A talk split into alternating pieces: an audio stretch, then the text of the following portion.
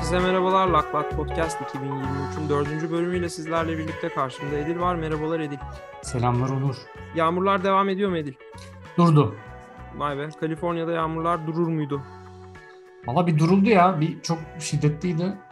Son birkaç haftadır. Kaç gün götürür sizi sence? Yok. Valla götürebildiği kadar götürsün ya. Bir müddet. Bilmeyenler için söyleyeyim. Suya dair hiçbir şey duymak istemiyorum. Susuzlukla boğuşuyordu uzun yıllardır. Hala da sanırım tamamen çözülmüş bir sorun yok ortada. Bildiğim kadarıyla yok.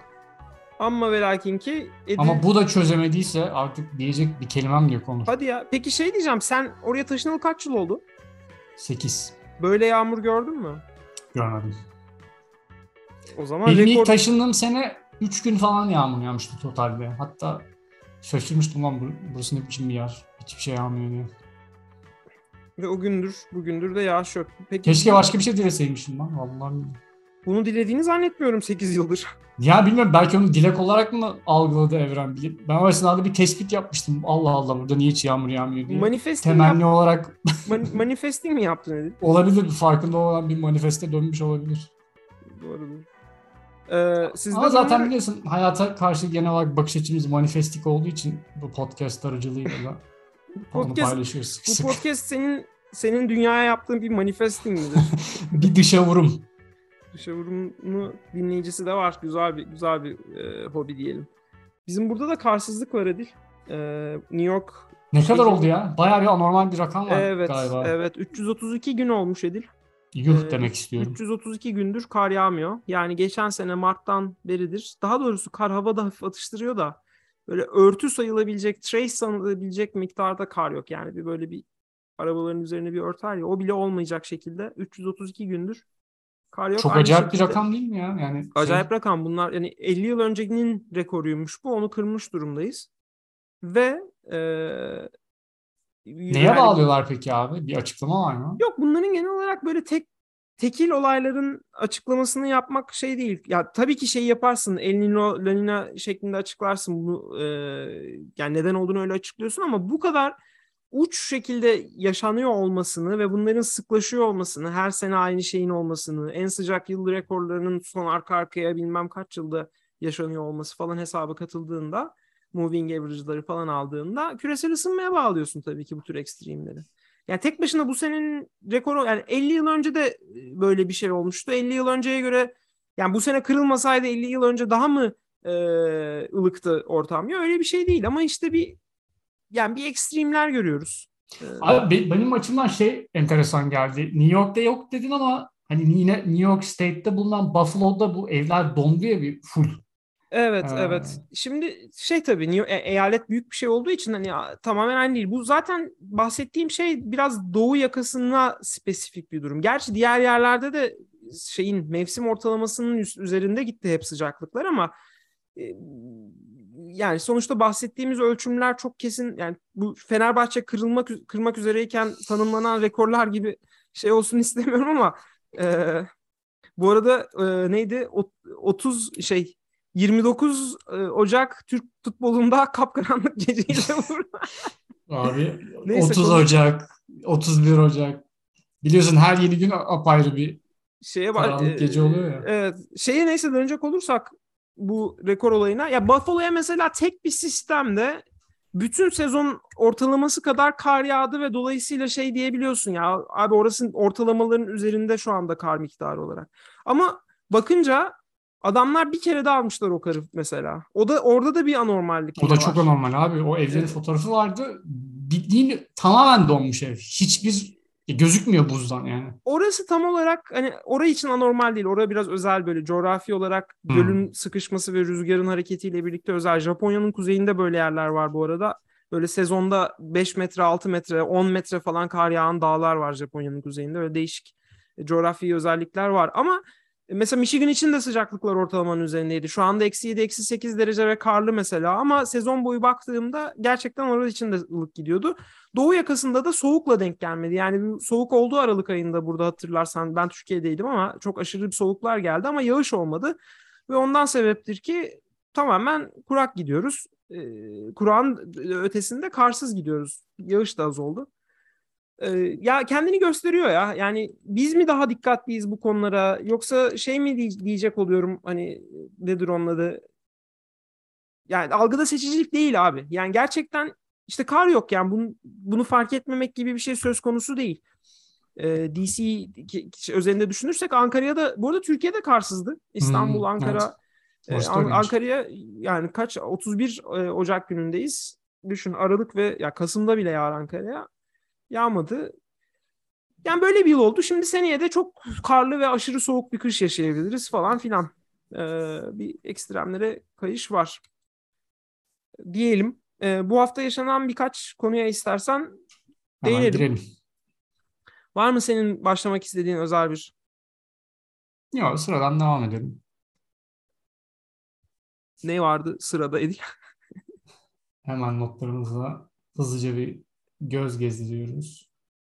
Ya aslında birkaç tane konu var. Seninle yayından önce konuşmuştuk hangilerine değinsek diye, ama bazıları biraz girsek uzun sürecek diye. İstiyorsan Tesla değil de Mercedes'ten devam edelim. Tamam, Mercedes'e gidelim. Mercedes bu hafta Level 3 otonomi dediği kişiden destek, yani düzenli sürekli destek almak zorunda olmadan. Çünkü aslında Tesla şu anda hali hazırda sürekli destek vermeni bekliyor senin şoför olarak. Elinin hani 10 saniye aralıklarla falan temas etmesi normalde zorunlu. Onu hackliyorlar aftermarket'ta herhalde de. Öyle bir zorunluluk var. Level 3 otonomiyi yakaladığını söyledi. Fully otonomous arabaların 10 yıldır geleceğini söyleyen Elon Musk yerine Mercedes'in Level 3'yi yakaladığını söyleyince tabii çok daha ciddiye aldım. Musk zaten Level 3 olduğunu iddia etmiyor mudur bir süredir ya? Ben yanlış mı hatırlıyorum? Full otonom ya. Ben de tamam ya, bu iş bitmiştir diyor. Kafamda bitti en azından. Bu Level 3'nin öncelikle Mercedes'in lüks arabalarında bu senenin sonundan itibaren ve önümüzdeki sene, yani dolayısıyla 2024 modellerinden itibaren gelmeye başlayacağı söyleniyor. Bu çok önemli bir haber. Birincisi Tesla açısından çok kötü bir haber. Çünkü en büyük avantajları üretimde sıkıntılar yaşıyorlardı. Hala kalite konusunda geleneksel şirketleri yakalayabilmiş değiller. Kaliteden bahsetmişken geçen bir haber vardı. Çok yeni, birkaç günlük bir şey. Hı-hı. Direksiyon çıkmış abi yerinden Tesla'nın. Gördün mü onu? Görmedim. Bayağı bildiğin komple adamın elinde kalmış direksiyon. Yeni araba, birkaç günlüktü falan dedi. Neyse, bir kaza almadan kenara çekebilmiş, ama yani direksiyonun komple çıktığını ilk defa diyorum ben. Hiç öyle bir şey başıma gelmemişti. Üretim şeyine gelecek olursak, işte üretim zor bir konu. Yani bir yazılım şirketinin bir anda patlamasıyla üretimin bir anda patlaması arasında farklar var. Mesela Lululemon'da da ciddi anlamda kalite sorunları yaşandığı söyleniyor. Geçen Reddit'te biri paylaşmıştı. Bunların rakip şirket firma Fabletics diye bir şey var ya. Fabletics var, Gymshark var. Çok benzer ürünler üretiyorlar Lululemon'a. Bir tane ürünü iade etmiş, Fabletics yollamış. Yeni alanda satın aldığında Lululemon'dan, yani kontrolü düzgün yapmadıkları için iade edilen ürünlerde Lululemon'dan aldığı ürün Fabletics çıkmış. Ne kadar doğru bilmiyorum. Neyse, Tesla örneğine dönecek olursak. Tesla'nın en büyük avantajı nedir onun adı? Bu otonom sürüş konusunda ve işte araba infotainment sistemler konusundaki böyle çok Apple'ın dediği işte it just works muhabbeti gibi olmasının yavaş yavaş bu özelliğinin ya da bu kendini ayırt edici bu özelliğinin elinden kaçtığını hissediyoruz. Bu da işte strateji dersi alan benim işte yeni aldığım bir ders olduğu için hoşuma da gidiyor. İşte bu Tesla'nın kendini tanımlayacak bir şey bulması lazım.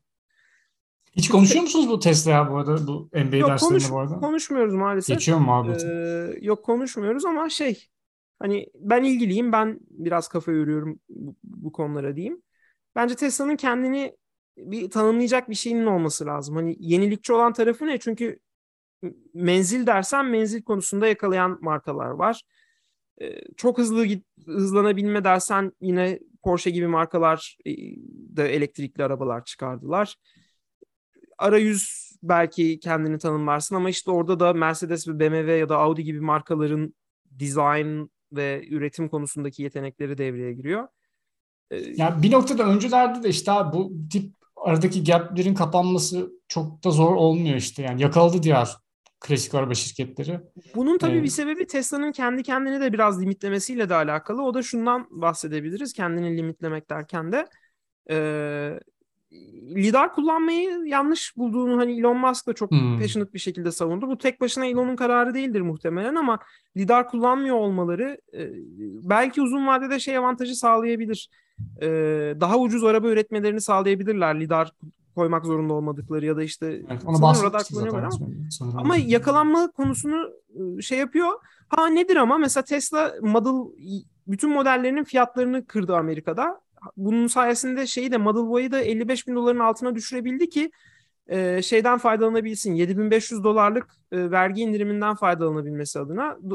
İşte Amerika'da elektrikli arabaların yaygınlaşmasını desteklemek adına devlet vergi indirimi sağlıyor. Evet. Vergi yani kişisel olarak bireysel vergini Amerika'da şirket gibi kendin ödüyorsun.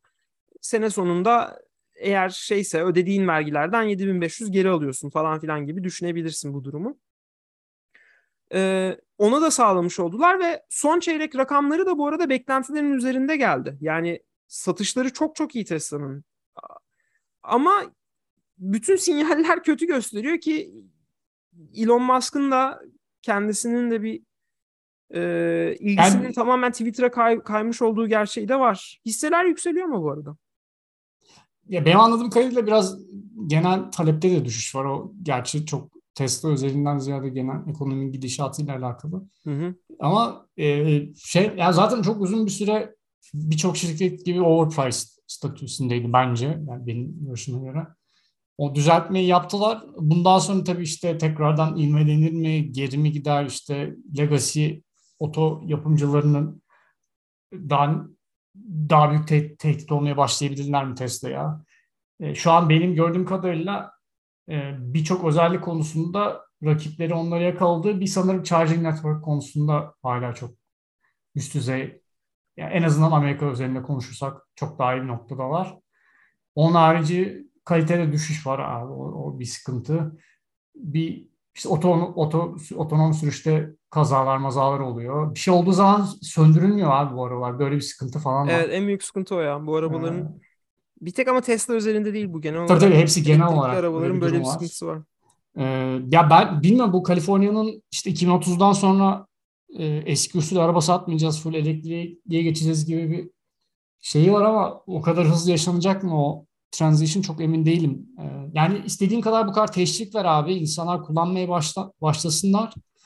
Ama yani belli bir noktada bütün trafiğin elektrikli araçlardan olduğu bir sistem bana çok kısa vadede olacakmış gibi gelmiyor ya. Bu arada şeyi de söyleyeyim, onu da söylemeden geçemeyeceğim.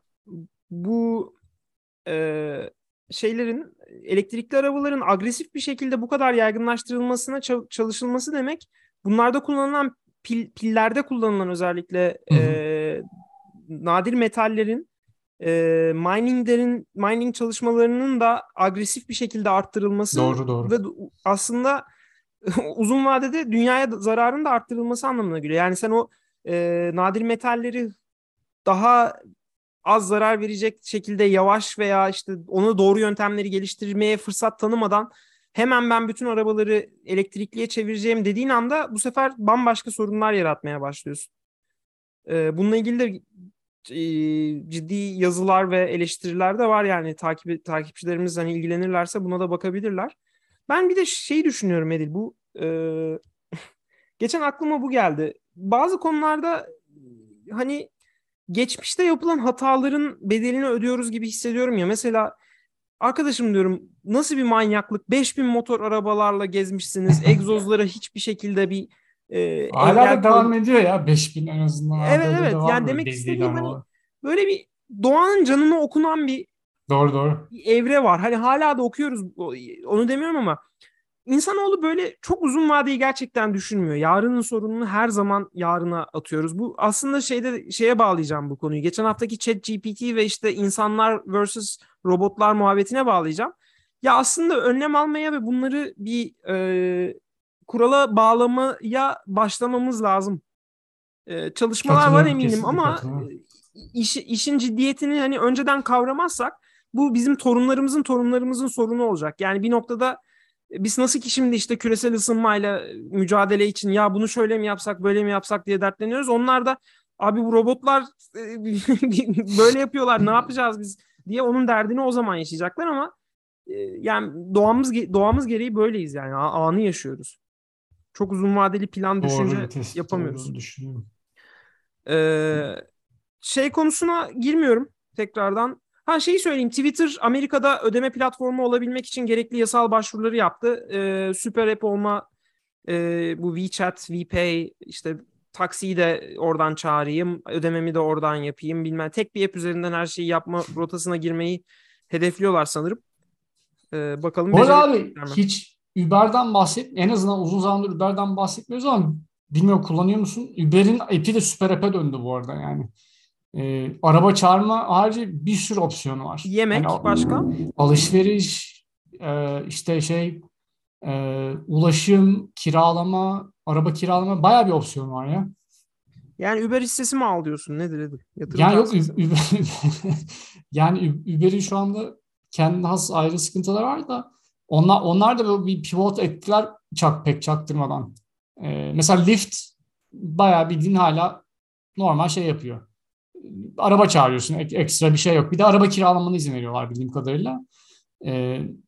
Ama Uber'de abi alkol teslimatı var. Yemek zaten var. Eczane de var. Ona da başladılar. Yokmuş ya. Bayağı bildiğin her şeyi deliver ediyorlar ya. DoorDash gibi falan bir şey oldular. Getir diyorsun. Ya da Getir gibi. Yani ülkemizin güzide markalarından vermek istiyorsan ya da mesela atıyorum Martı gibi scooter falan o tip şeyler izleniyorlar. Var değil mi onların da öyle bir şeyi? Bak burada scooter olayı tamamen öldü bu arada ya. Hiç görmüyorum artık. Hiç kimse kullanmıyor. Herhalde yasak olduğundan diye tahmin ediyorum. Bir sürü şirket de faaliyete bence ara verdi artık. Kullanılmıyor pek. Ama zaten bu her yerde olan bir şey değil abi. Bu arada bu San Francisco özelliğinde söyleyebilirim bunu. Başka şehirlerde gördüm bayağı aktif kullanan insanlar da var. Şeyi merak ediyorum ben. Bu scooter işine girip kar edebilmiş şirket var mı? Ona bir araştırmak lazım. Çünkü business model'ı da bana biraz geliyor. Bana da biraz katılıyorum. Bu arada gerçekten bir sorunu çözüyor bence scooter ama riskli. Yani nasıl? Abi bir sürü başka sorunu da peşinde getiriyor. Doğru. Yani aslında güzel söyledin. Tam olarak doğru demek gereken oydu. Yani ortada bir sorun var değil. Olmamış bir soruna uydurulmuş bir çözüm değil aslında. Değil. Bir sorun kripto var ortada. Değil yani. Onu demek istedim yani. Ama evet kendi sorunu da yatıyor. Güzel dedin. İstersen burada bitirelim. Çok o kadar güzel bir şey söyledin ki. Bitirelim. Tadında bitirelim diyoruz. Haftaya görüşmek üzere. Görüşürüz. Bay bay.